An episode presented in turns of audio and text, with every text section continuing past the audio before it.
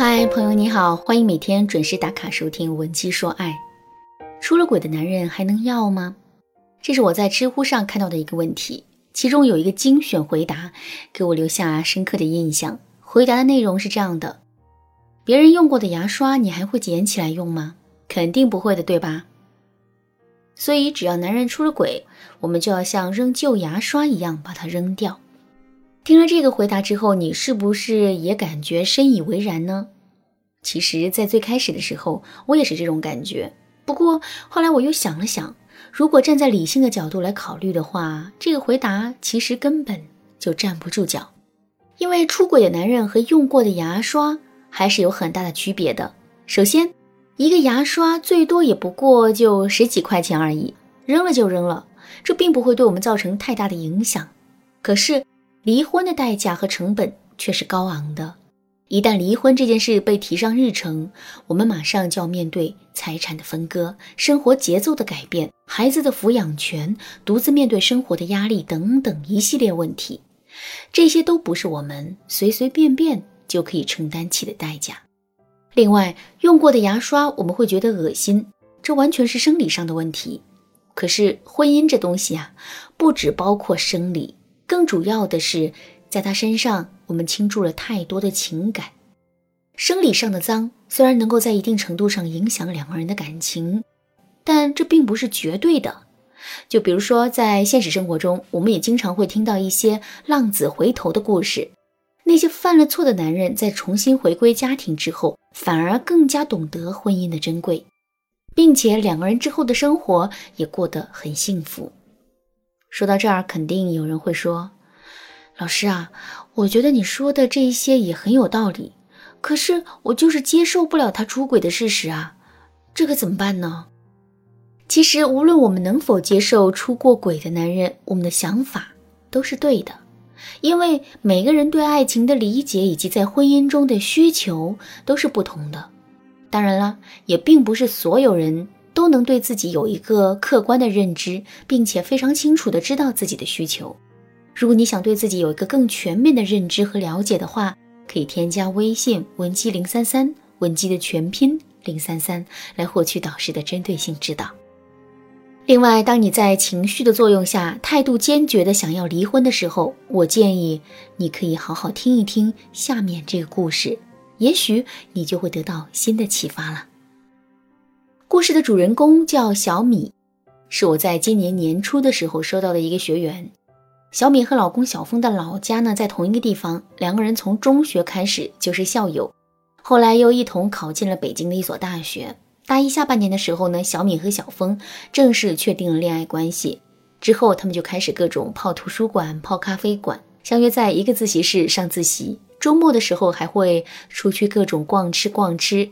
四年的美好经历。让小米和小峰之间的感情变得越来越深，所以呢，大学一毕业，两个人就领了结婚证。到现在为止，小米和小峰已经结婚五年了，两个人共同哺育了一对双胞胎儿女，日子过得简单而幸福。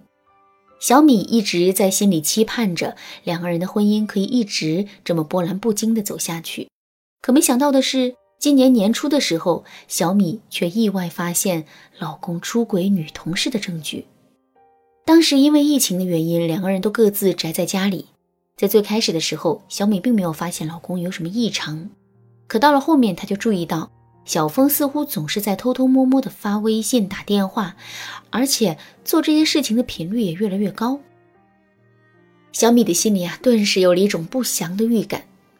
后来，小米就趁小峰洗澡的时候，偷偷翻看了他的手机。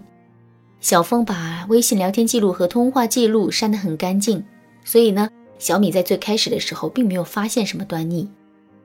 可后来，经过一次又一次的检查之后，小米还是在老公的微信转账记录里发现了证据。因为从近半年的账单来看，小峰一直在频繁的给一个陌生人转账，其中不乏五二零、幺三幺四等敏感数字。可是，当小米按图索骥找到那个账号的时候，却发现两个人的聊天记录竟然是空的。很显然，小峰跟这个陌生好友之间肯定有猫腻。意识到这一点之后，小米就跟小峰摊了牌。最终，小峰避无可避，于是呢就索性承认了自己出轨的事实。小米是一个眼里不揉沙子的人，面对小峰又哭鼻子又下跪的表现，小米的心里丝毫不为所动，并且态度坚决的要离婚。可是两周之后，当小米找到我做咨询的时候，他的态度却完全不一样了。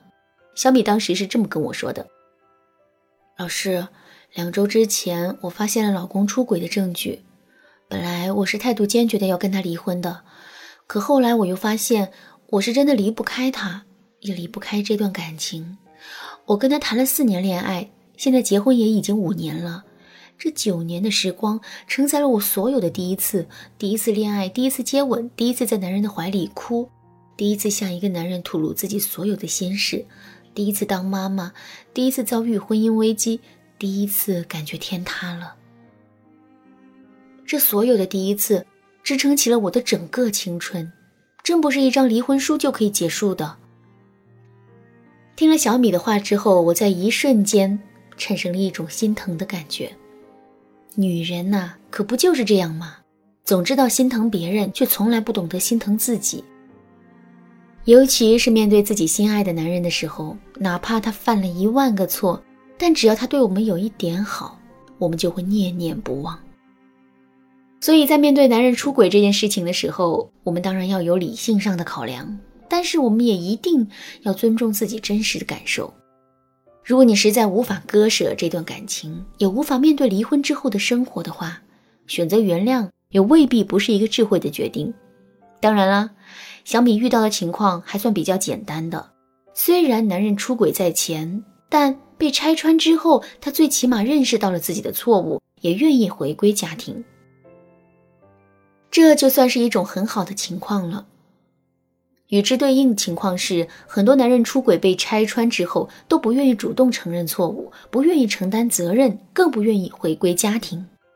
这个时候，我们又该怎么办呢？这就是我们在下节课要讲的内容了，大家一定要记得准时收听。另外，如果你也遇到老公出轨的情况，想要下定决心原谅他，可又总是过不去心里那道坎儿的话，你可以添加微信文姬零三三，文姬的全拼零三三，来获取一次免费的心理疏导。好啦，今天的内容就到这里啦，剩下的部分我会在下节课继续讲述。文姬说爱，迷茫情场，你得力的军师。